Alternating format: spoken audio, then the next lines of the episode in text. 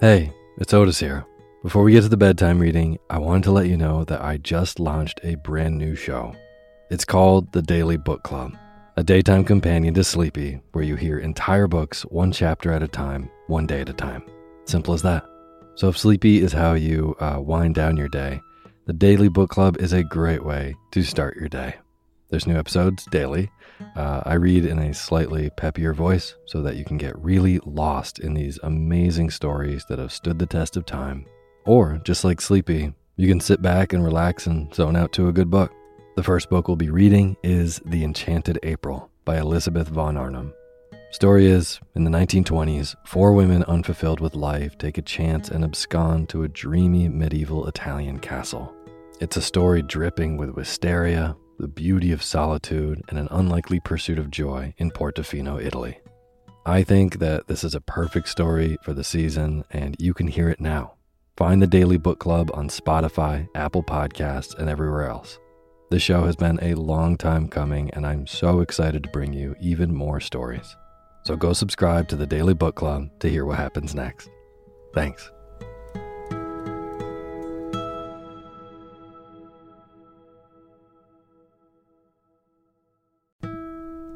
This episode of Sleepy is proudly sponsored by ButcherBox.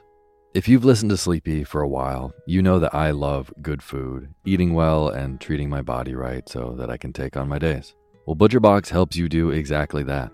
They deliver super high quality, 100% grass fed beef, free range organic chicken, crate free pork, and wild caught seafood right to your door. It's humanely raised, no antibiotics or added hormones. They have a huge variety to choose from. They are excellent deals. They've got recipes and guides and tips included, and there's free shipping, always. Eating well is a huge factor in getting a good night's sleep, as is sometimes saving the trip to the grocery store and taking some stress out of your daily schedule. I have been loving these deliveries for those reasons. Been cooking up their uh, steak tips with eggs in the morning, with butter and scallions and soy sauce, and I also made a delicious brine chicken roast with lemon parsley gravy. So good. The prices for this kind of quality and convenience is really impressive. Uh, yeah, ButcherBox has made me very happy. So sign up at butcherbox.com slash sleepy and get our special deal. ButcherBox is offering our listeners a free for a year offer plus an additional $20 off. Choose salmon, chicken breast, or steak tips free in every order for a year. Sign up today at butcherbox.com slash sleepy and use code SLEEPY to choose your free for a year offer. Plus, get $20 off your first order. butcherbox.com slash sleepy. Eat well, sleep well.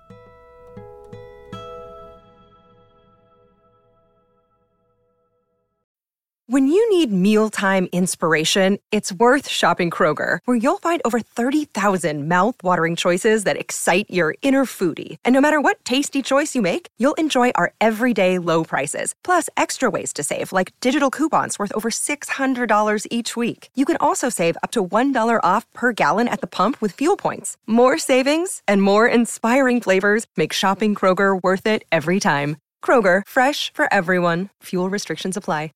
Hey, my name's Otis Gray, and you're listening to Sleepy.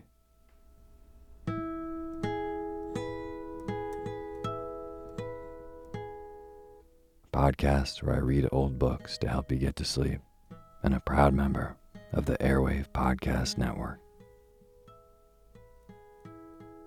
I have got a wonderful, snoozy bedtime story for you tonight.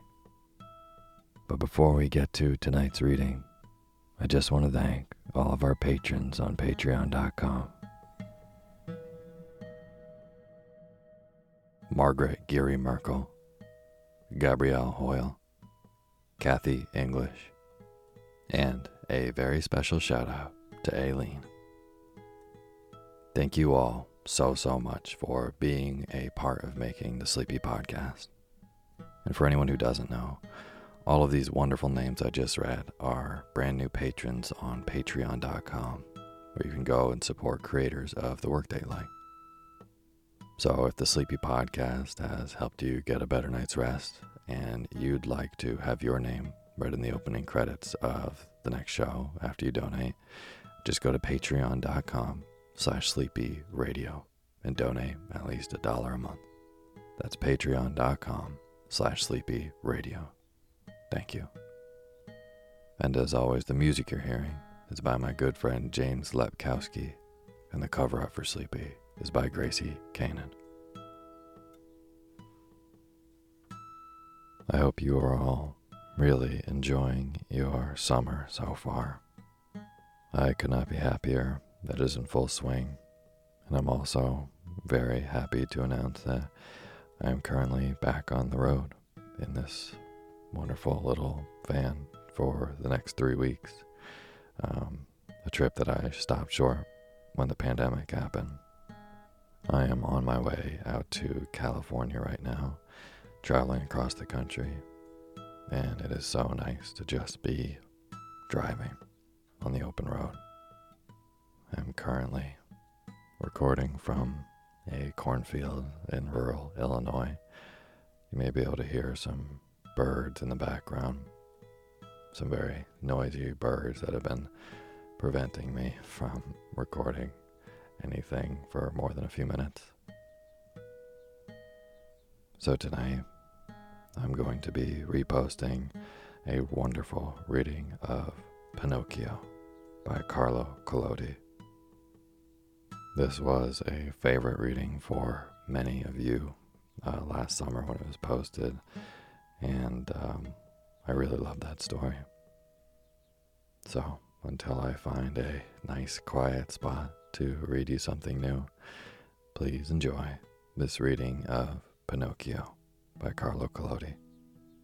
And if you'd like to follow me and the Sleepy podcast as we explore across America, you can find me on Instagram at sleepy underscore podcast. All right, that's enough of me babbling. And now's the time for you to fluff up your pillow just how you like it.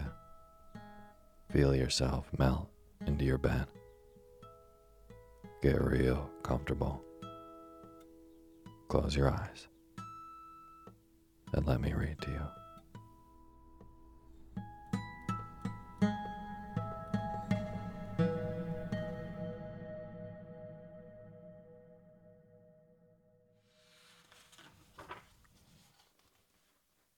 Chapter 1 How it happened that Mr. Cherry the carpenter found a piece of wood that laughed and cried like a child. There was once upon a time a king. My little readers will shout together. No, children, you make a mistake. Once upon a time, there was a piece of wood it was not the best, but just a common piece of wood, such as is used in stoves and fireplaces to kindle the fire and warm the rooms in winter. How it happened, I cannot tell, but the fact is that one fine day, this piece of wood just happened to be there in the shop of an old carpenter whose real name was Mr. Antonio, but everyone called him Mr. Cherry because the tip of his nose was always as red and shiny as a ripe cherry. As soon as Mr. Cherry noticed this piece of wood, he was delighted. He rubbed his hands together joyfully and said, This has come at exactly the right moment. It is just what I need to make a leg for my little table. Then, without hesitating a moment, he took his sharp axe to strip off the bark and the rough part of the wood. But just as he raised his axe for the first blow, he stopped with his arm in the air, for he heard a very tiny voice begging him gently, Don't strike me too hard. You can imagine old Mr. Cherry's surprise. He looked round the room to see where the tiny voice had come from but he saw nobody. He looked under the bench. Nobody. He looked in the cupboard, which was always shut, but there was nobody. He looked in the basket of chips and sawdust. No one. He opened the door and looked out into the street. No one. what was to be done. I see, he said at last, laughing and scratching his wig. I must have imagined that tiny voice. Now, let's work. He raised his axe again, and down it went on the piece of wood. Oh, you hurt me, complained the same tiny voice. This time Mr. Cherry was struck all of a heap. His eyes stood out of his head, his mouth was wide open, and his tongue hung out over his chin, as you see on some fountain masks. As soon as he could speak, he said, trembling, shuddering with fright, Where did that tiny voice come from that cried, Oh? There's not a living soul here. Is it possible that this piece of wood has learned to cry and complain like a baby? I can't believe it. This piece of wood, just look at it. It's nothing but a piece of firewood, like all the others. When you put it on the fire, it will make a kettle boil. Well then, is someone hidden inside it? If there is, so much the worse for him. I'll attend to him. And he took the poor piece of wood in both hands, and without mercy started to beat it against the wall. Then he stopped and listened to hear if any tiny voice were complaining this time. He waited two minutes. Nothing. Five minutes. Nothing. Ten minutes. Still nothing. Now I understand, he exclaimed, laughing and pulling his wig. I must have imagined that tiny voice that said, Oh, I'd better do my work. And because he was very frightened, he began singing to encourage himself. Meanwhile, he put the axe down and, taking his plane, began planing and shaping the piece of wood. But while the plane went to and fro, he heard again that tiny voice which said, laughing, Stop, you're tickling me. This time poor Mr. Cherry dropped as if struck by lightning. When he opened his eyes, he was sitting on the floor. He was so changed you could hardly have recognized him. Even the end of his nose, which was always red, had turned blue with fright. Chapter 2 Mr. Cherry gives the piece of wood to his friend, Geppetto, who plans a marvelous puppet that can dance and fence and turn somersaults in the air.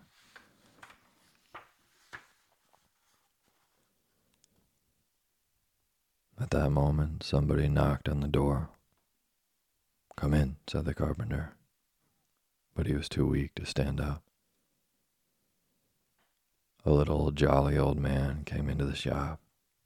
His name was Geppetto.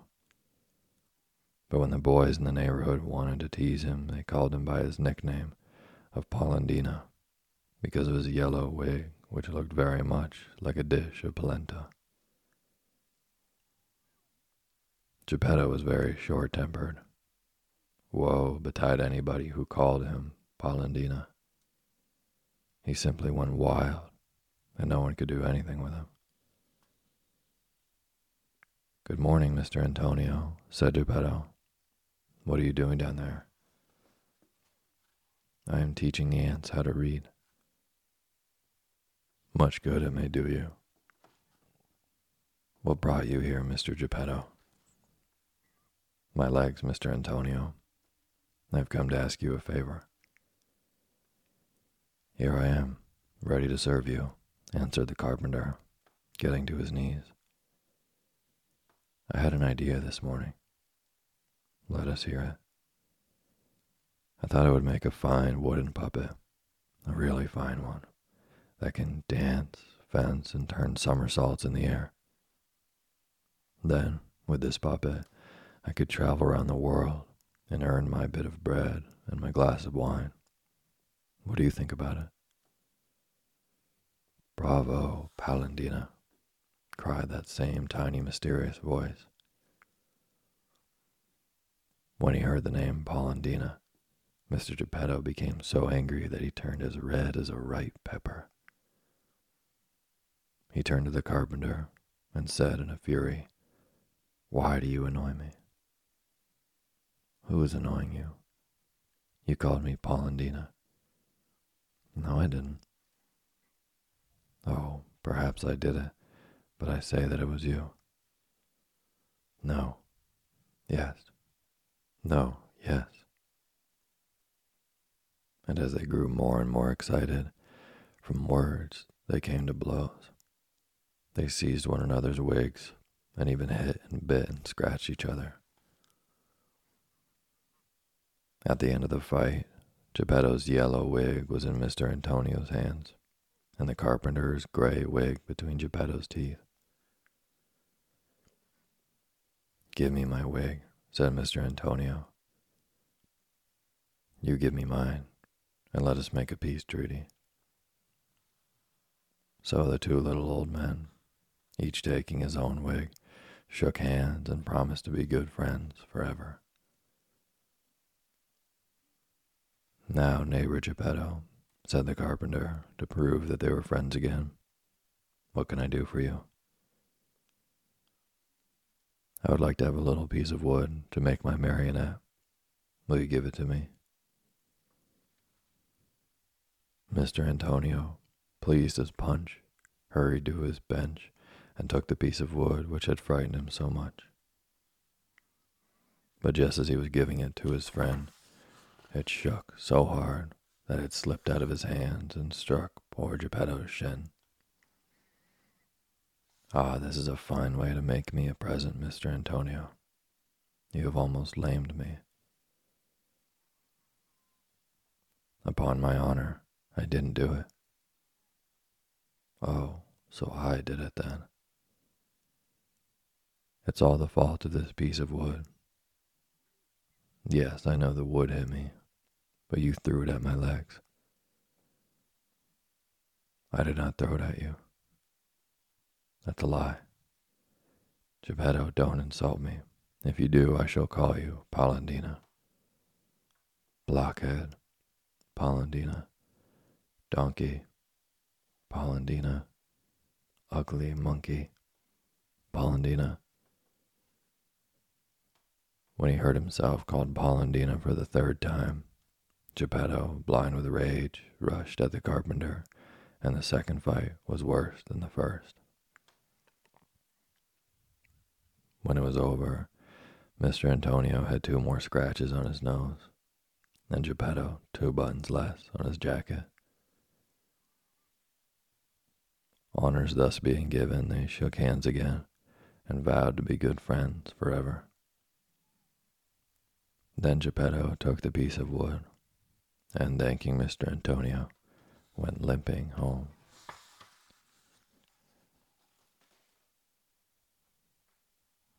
Chapter 3 Geppetto goes home and makes his puppet. He calls him Pinocchio. The puppet gets into mischief.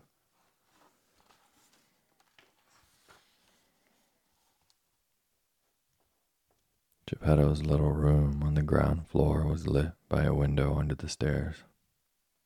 His furniture could not have been simpler. An old chair, a tottering bed, and a broken down table. At the back of the room, you could see a fireplace with the fire lit. But the fire was painted, and over the fire was painted a kettle boiling merrily with a cloud of steam that was just like real steam. As soon as he arrived home, Geppetto took his tools and began to make his puppet. What shall I call him? he asked himself. I think I shall call him Pinocchio. That name will bring him good luck. I once knew a whole family of Pinocchios.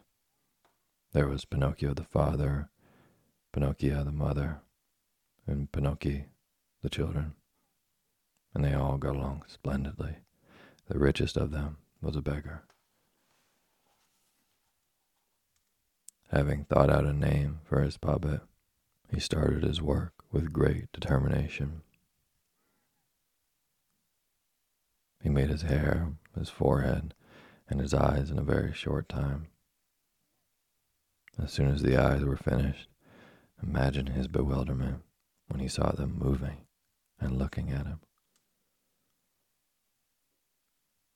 When Geppetto saw those two wooden eyes looking at him, he did not like it at all, and he said angrily, Naughty wooden eyes, why are you staring at me? But no one answered. After the eyes, he made the nose. But just as soon as it was finished, it began to grow. It grew and it grew, and in a few minutes' time, it was as long as if there was no end to it. Poor Geppetto worked fast to shorten it, but the more he cut off, the longer that insolent nose became. After the nose, he made the mouth, but before he had finished it, he began to laugh and poke fun at him. Stop laughing, said Geppetto. But he might as well have spoken to the wall. Stop laughing, I say, he shouted menacingly. The mouse stopped laughing and stuck out its tongue. However, as Geppetto did not want to spoil the puppet, he pretended not to see it and continued his work. After the mouth, he made the chin, then the neck, the shoulders, and the stomach, the arms and the hands. As soon as the hands were finished, Geppetto's wig was snatched from his head. He looked up, and what should he see but his yellow wig in the puppet's hands? Pinocchio, give me back my wig at once. But Pinocchio, instead of giving back the wig, put it on his own head and was almost hidden under it. This cheeky, mocking behavior made Geppetto feel sadder than ever before in his life. He turned to Pinocchio and said, You scoundrel of a son, you are not even finished, and you already disobey your father. That's bad, my boy, very bad. And he wiped away a tear. There were still the legs and the feet to make. When Geppetto had finished the feet, he received a kick in the nose. It serves me right, he said to himself. I should have thought of it before. Now it is too late. He took the puppet in his hands and put him down on the floor to see if he could walk, but Pinocchio's legs were stiff, and he did not know how to move them. So Geppetto led him by the hand and showed him how to put one foot before the other. When the stiffness went out of his legs, Pinocchio started to walk alone and run round the room. And finally, he slipped through the door and into the street and ran away. Poor old Geppetto ran after him as quickly as he could, but he did not catch him, for the little rascal jumped like a rabbit, and his wooden feet clattered on the pavement, making as much noise as twenty pairs of wooden shoes. Catch him, catch him, cried Geppetto. But when the people saw that wooden puppet running as fast as a racehorse, they looked at him in amazement, and then laughed and laughed and laughed until their sides were aching. At last, by some lucky chance, a policeman came, and when he heard the clatter, he thought somebody's horse had run away from its master. So he courageously stood in the middle of the street with its legs apart in order to stop it and prevent any more trouble. From far away, Pinocchio saw the policeman barricading the street and he decided to run between his legs. But he failed dismally. The policeman, without moving from his place, picked him up by the nose. That ridiculous, long nose that seemed made on purpose to be caught by policemen, and returned him to Geppetto, who wanted to pull his ears to punish him for his naughtiness. Imagine what he felt when he could not find any ears. And you know why? Because he had made him in such a hurry that he had forgotten his ears. So he took him by the nape of the neck, and as they walked away, he said, shaking his head menacingly, You just come home, and I'll settle your account when we get there. At this threatening remark, Pinocchio threw himself down on the ground and refused to walk. A crowd of idle and inquisitive people gathered round him. Some said one thing, some another. That poor puppet, said some of them, is right, not wanting to go home. Who knows how horribly that bad Geppetto might beat him? And others added, with evil tongues, Geppetto seems to be a good man, but he is a perfect tyrant with children. If we leave that poor marionette in his hands, he may tear him to pieces. In short, so much was said and done that the policeman let Pinocchio go and decided to take poor Geppetto to prison. He could not, for the time being, say anything in his own defense, but he cried like a cat, and as they walked towards the prison, he whimpered, Wretched son, and to think I worked so hard to make a fine puppet. But serve me right. I ought to have known what would happen. What happened afterwards is almost too much to believe, and I shall tell you about it in the following chapters.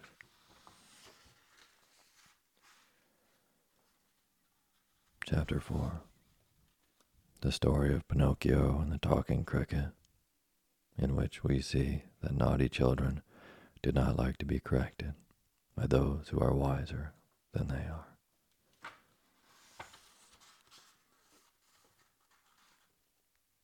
Well, I must tell you, children, that while poor Geppetto was led to prison through no fault of his own, that rascal Pinocchio was left alone, ran home across the fields as quickly as possible. In his hurry, he jumped over high banks, thorn hedges, and ditches full of water, like a kid or a young hare running away from the hunters. When he arrived home, he found the door ajar. Pushing it open, he went in and locked it securely after him. Then he threw himself down on the ground with a great sigh of relief. But the relief did not last long, for he heard someone in the room saying, Cree, cree, cree. Who's calling me? said Pinocchio, frightened. It is I. Pinocchio turned and saw a big cricket creeping up the wall. Tell me, cricket, who are you? I am the talking cricket, and I have lived in this room a hundred years or more. But now this is my room, and you oblige me by going away at once, without even turning round. I shall not leave replied the cricket, until I have told you a great truth. Well then, tell me, and be quick about it. Woe to those boys who revolt against their parents and run away from home. They will never do any good in this world, and sooner or later they will repent bitterly. Sing away, cricket, just as long as you please. But as for me, tomorrow at sunrise I am going to leave. For if I stay here, the same will happen to me as happens to other boys. I shall be sent to school, and one way or another, by love or by force, I shall be made to study. You poor fool. Don't you know that if you spend your time like that, you will grow up to be a great donkey, and everyone will make fun of you? Be quiet, you good for nothing croaking cricket, shouted Pinocchio. But the cricket, who was patient and a philosopher too, instead of being offended by such impudence, continued in the same tone. But if you don't like to go to school, why don't you learn a trade so that you may at least earn your bread honestly? Do you want me to tell you something? answered Pinocchio, beginning to lose his patience. Of all trades in the world, there is only one which really attracts me. And what might that be? To eat, drink, sleep, and amuse myself, and to lead a vagabond life from morning to night. Let me tell you, said the talking cricket, as calm as ever, that those who follow that trade finish nearly always in a hospital or in prison. Be careful, you cricket of ill omen. If you make me angry, woe betide you. Poor Pinocchio. I am really sorry for you. Why are you sorry for me? Because you are a puppet, and what is worse, you have a wooden head. At these last words, Pinocchio lost his temper and seizing a mallet from the bench, threw it at the cricket. Perhaps he did not mean to hit him, but unfortunately the mallet struck him right on the head. The poor cricket had scarcely time to cry, cree, cree, cree, and there he was, stretched out stiff and flattened against the wall. Chapter 5 Pinocchio is hungry, and he looks for an egg to make himself an omelet. But just as he breaks it in the pan, the omelet flies through the window.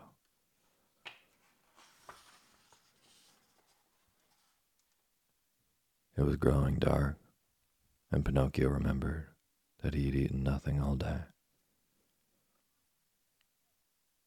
There was a painful feeling in his stomach that closely resembled appetite. With boys, appetite grows fast. In fact, after a few minutes, his appetite became hunger, and in no time he was as hungry as a wolf. His hunger was unbearable. Poor Pinocchio hurried to the fireplace where a kettle was boiling and put out his hand to lift the lid and see what was in it. But the kettle was only painted on the wall Imagine his disappointment. His nose, which was already too long, grew three inches longer. He ran about the room, searched in every cupboard and in every possible place for a little bread, even dry bread. It would have been grateful for a crust or a bone left by a dog, or a fish bone, or a cherry stone in short, for anything he could chew. But he found nothing. Just nothing. Absolutely nothing. He kept growing hungrier every moment, yet he could do nothing but yawn. He yawned so tremendously that his mouth reached his ears, and after he yawned, he spattered, and he felt as if he hadn't any stomach left.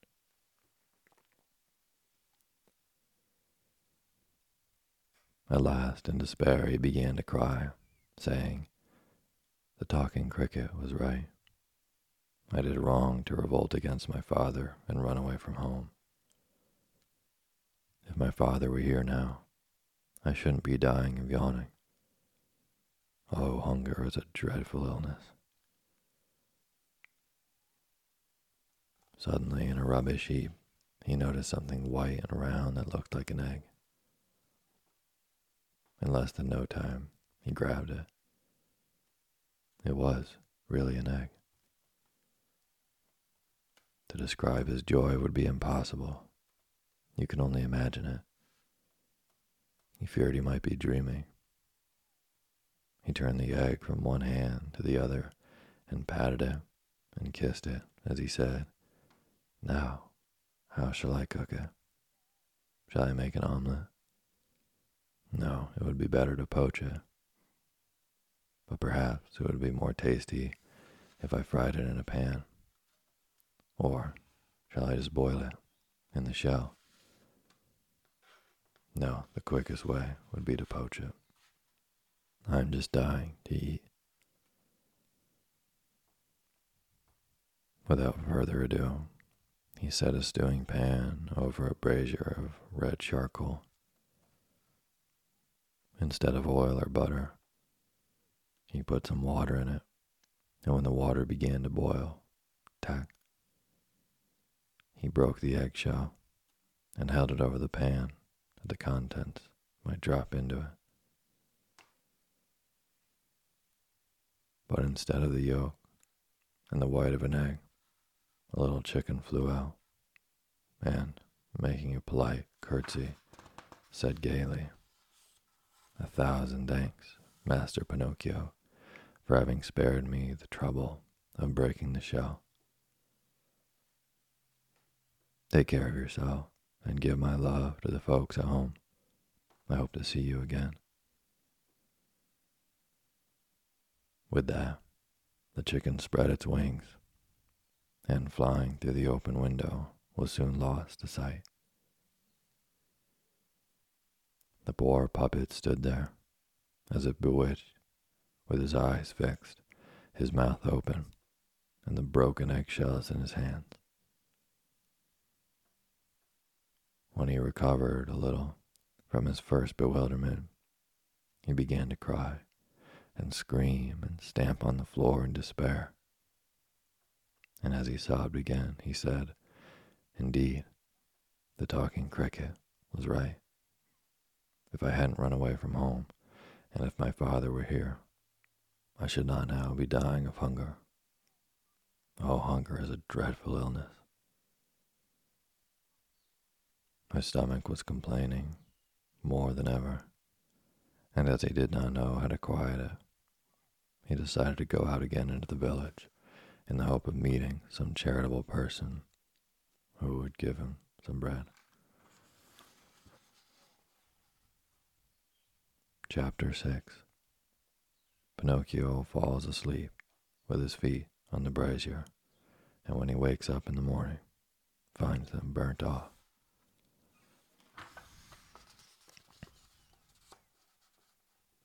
It was a windy, cold night.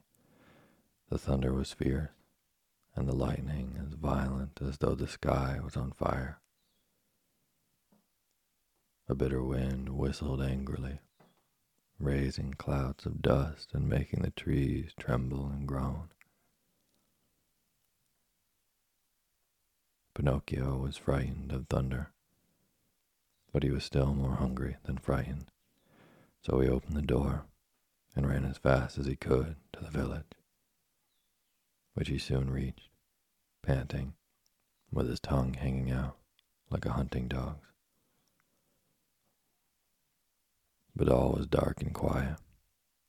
The shops were closed, the doors and windows shut. There was not even a dog in the street. It seemed a village of the dead. However, Pinocchio, driven by hunger and despair, gave a very long peal at the doorbell of one of his houses, saying to himself, This will bring somebody out. And indeed, a little old man with a nightcap on his head came to the window and shouted angrily, What do you want at this hour? Will you be so kind as to give me some bread? Wait, I'll be back at once, said the old man, believing that he had to do with one of those street urchins who amuse themselves at night by ringing doorbells and rousing good people who are sleeping peacefully. In half a minute, the window was opened, and the same voice called Pinocchio. Stand under the window and hold out your hand. Pinocchio held out his hands, and a great kettle of water poured down on him, drenching him from head to foot as if he had been a pot of dry geraniums. He went home, wet as a rag, and exhausted himself with fatigue and hunger. He had no strength to stand, and so he sat down and put his wet, muddy feet on the brazier full of burning coal. Then he fell asleep, and while he was asleep, his feet, which were wooden, caught fire and slowly burned away to cinders. Pinocchio slept and snored, as though his feet belonged to someone else. At last, at daybreak, he was awakened by someone rapping on the door. Who is it? he called, yawning and rubbing his eyes. It is I, answered a voice. And it was the voice of Geppetto.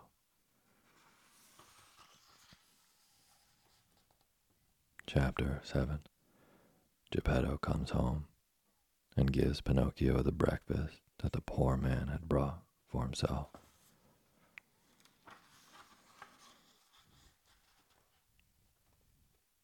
Poor Pinocchio's eyes were still half closed, and he had not noticed that his feet were burnt off.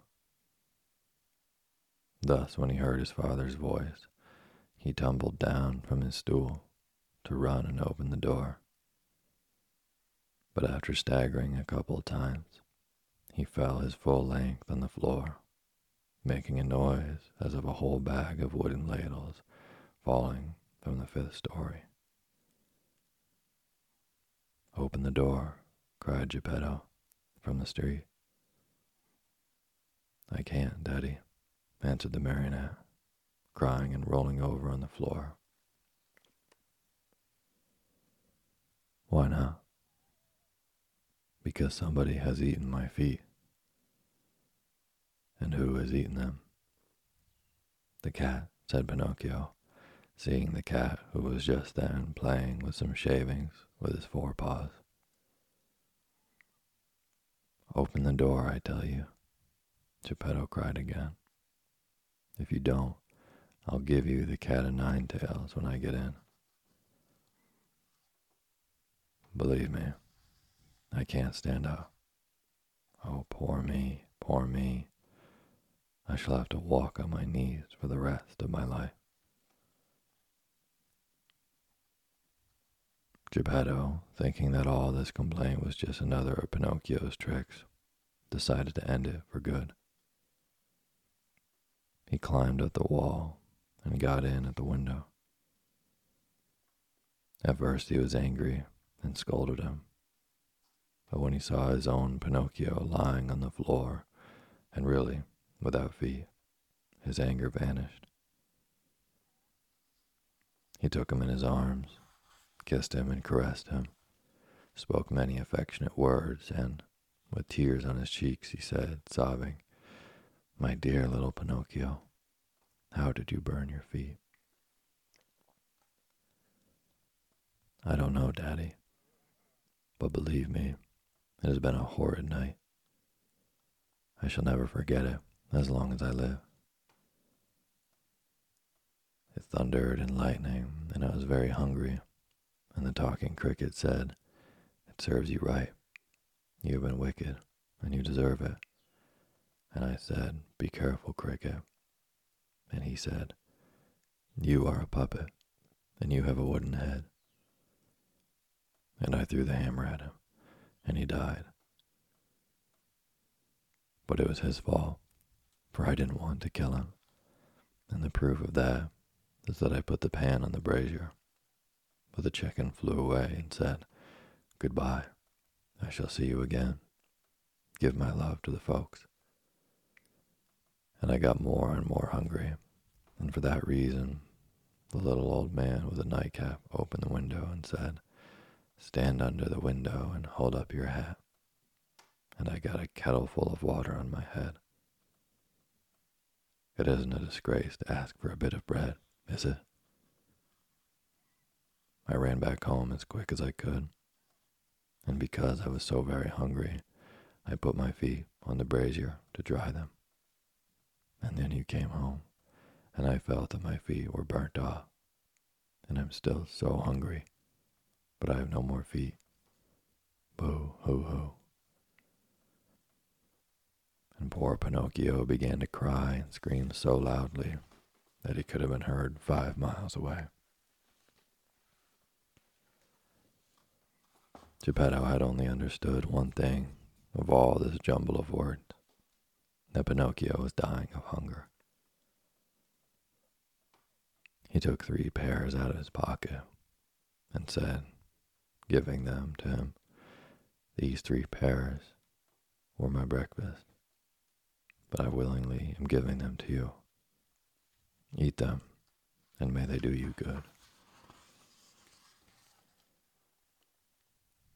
If you want me to eat them, kindly peel them for me. Peel them for you, cried Geppetto, astonished. I would never have thought, my lad, that you were so refined and fastidious. That's too bad. We should get used from childhood to eating everything and liking it, for one never knows what might happen in this curious world. That's all very well, retorted Pinocchio, but I'll never eat fruit that isn't peeled. I can't stand skins. So that patient, kind Geppetto took a knife and peeled the three pears, putting all the peelings on the corner of the table. When Pinocchio had eaten the first pear in two mouthfuls, he was about to throw away the core but Geppetto stopped him. Don't throw it away. There might be some use for it. Can you imagine I shall ever eat the core? cried Pinocchio, turning on him in a rage. Who knows? This is a curious world, replied Geppetto calmly. So the three cores, instead of being thrown out the window, were placed on the corner of the table, together with parings. When he had eaten, or rather devoured the three pears, Pinocchio yawned and then began to whimper, I'm still hungry. But my son, I have nothing more to give you. Nothing, nothing at all only the peelings and the cores you left. All right, said Pinocchio. If there's really nothing else, I might eat some peelings. And he began promptly. At first he made faces, but one after another he quickly ate all the peelings, and after them the cores. And when he had eaten everything, he clapped his stomach and said cheerfully, Now I feel better. You see, said Geppetto, I was right when I said you should not be so refined and fastidious about your food. My dear boy, we never know what might happen to us. This is a curious world.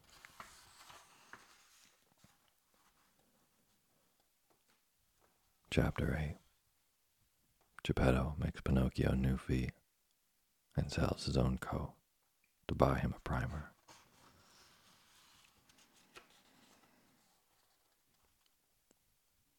As soon as the marionette had satisfied his hunger, he began to cry and grumble because he wanted new feet.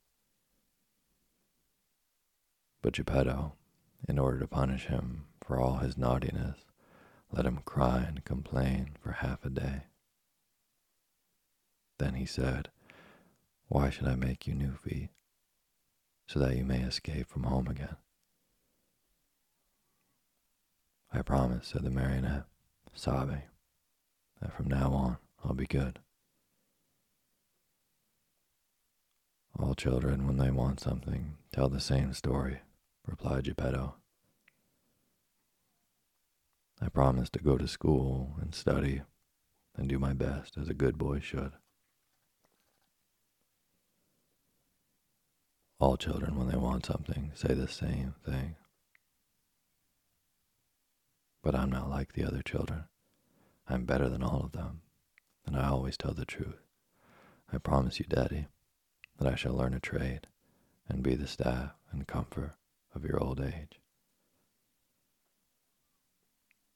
Geppetto tried to look very severe, but his eyes were full of tears, and his heart was full of sadness when he saw his poor Pinocchio in such a dreadful state. He did not say another word, but taking his tools and two little pieces of seasoned wood, he set to work as hard as he could. In less than an hour, the feet were ready. Two well shaped, nimble, swift little feet that might have been carved by a great artist. Then Geppetto said to Pinocchio, Shut your eyes and go to sleep. Pinocchio shut his eyes and pretended to be asleep. And while he did so, Geppetto with some glue melted in an eggshell, fastened the feet in place. And he did it so neatly that no one could even see where they were joined together. As soon as Pinocchio discovered he had his feet again, he jumped down from the table where he was lying and began to gambol and dance around the room, nearly mad with joy. Now, to prove to you how grateful I am, said Pinocchio to his father. I want to go to school at once. What a good boy. But if I'm going to school, I must have some clothes. Geppetto, who was poor and had not a farthing in his pocket, made Pinocchio a suit out of flowered paper a pair of shoes out of the bark from a tree, and a cap out of bread. Pinocchio ran to look at himself in a basin of water, and he was so pleased with himself that he said, as he strutted about, I look exactly like a gentleman. Yes, indeed, answered Geppetto. But remember, it is not fine clothes that make a gentleman, but clean clothes. By the way, speaking of school, added Pinocchio, there's still something I must have, the most necessary of all. And that is, I have no primer. That's right. But how shall I get one? That's easy. Go to a bookseller and buy one. And the money? I haven't any. Neither have I, added the good old man, sadly. Pinocchio, although he was usually very cheerful, became sad too. For poverty, when it is real, poverty destroys all joy, even in children.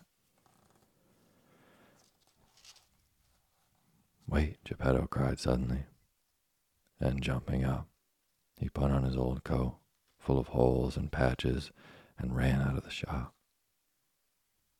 In a little while he was back again, with a primer in his hand for Pinocchio. But the poor man was in his shirt sleeves, and it was snowing outside. Where is your coat, Daddy? I have sold it. Why did you sell it? Because it made me too warm. Pinocchio understood this answer instantly, and he was so overcome by the feelings of his good heart that he threw his arms around Geppetto's neck and kissed him again and again.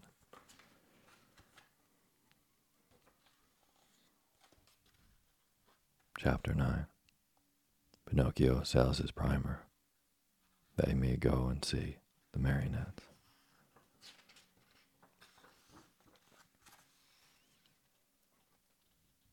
When it stopped snowing, Pinocchio started for school with his fine new primer under his arm. On the way, he never stopped imagining all sorts of fine plans, and he built a thousand castles in the air, each one more beautiful than the other. He began by saying to himself, At school today, I shall learn to read in no time. Tomorrow I shall learn to write, and the day after tomorrow I shall learn all the figures. Then I shall be clever enough to earn lots of money, and with the very first money I get, I shall buy my father the nicest new cloth coat.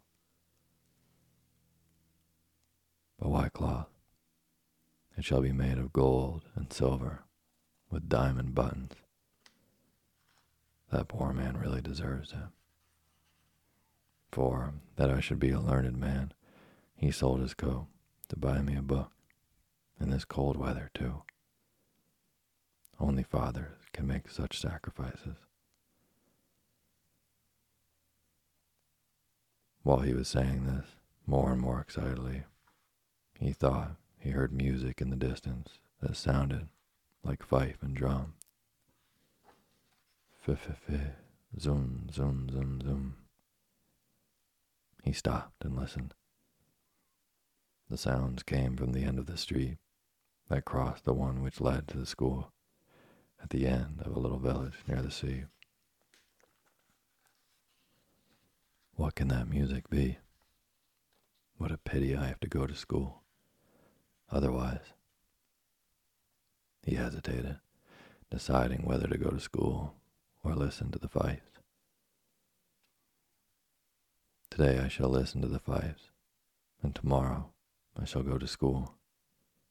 This naughty boy said finally, shrugging his shoulders. No sooner said than done.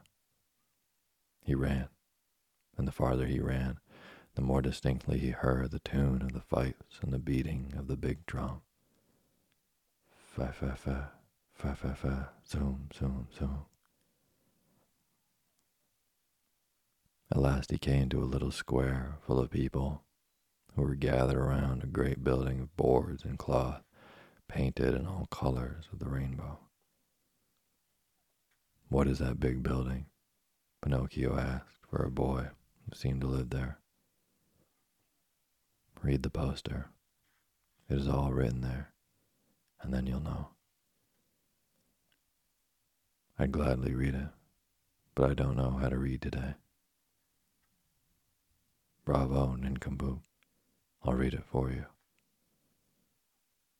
Know then that on that big poster, in fiery red letters, is written Great Puppet Show. Is it long since the play began? It's just beginning now. How much does it cost to go in? Two Twopence. Pinocchio was in such a fever of curiosity that he lost his self control, and without any shame, he said to the little boy, Pinocchio was in such a fever of curiosity that he lost his self control, and without any shame, he said to the little boy, Will you lend me twopence until tomorrow? I'd simply love to, said the boy, laughing at him, but I can't today. I shall sell you my jacket for twopence, said the puppet.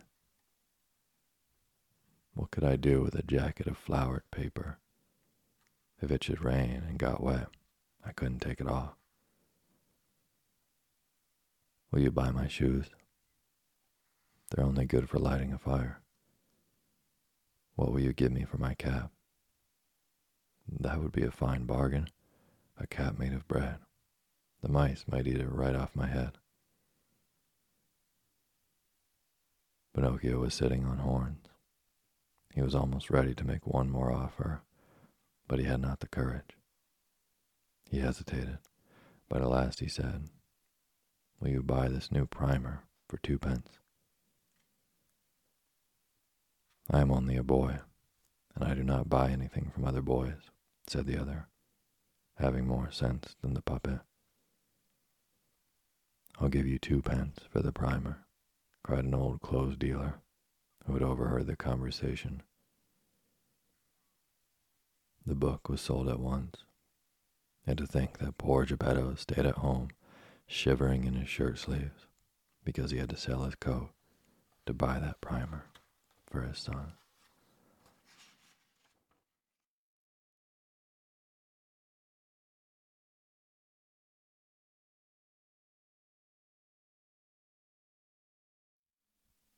Thank you for listening to Sleepy. Good night.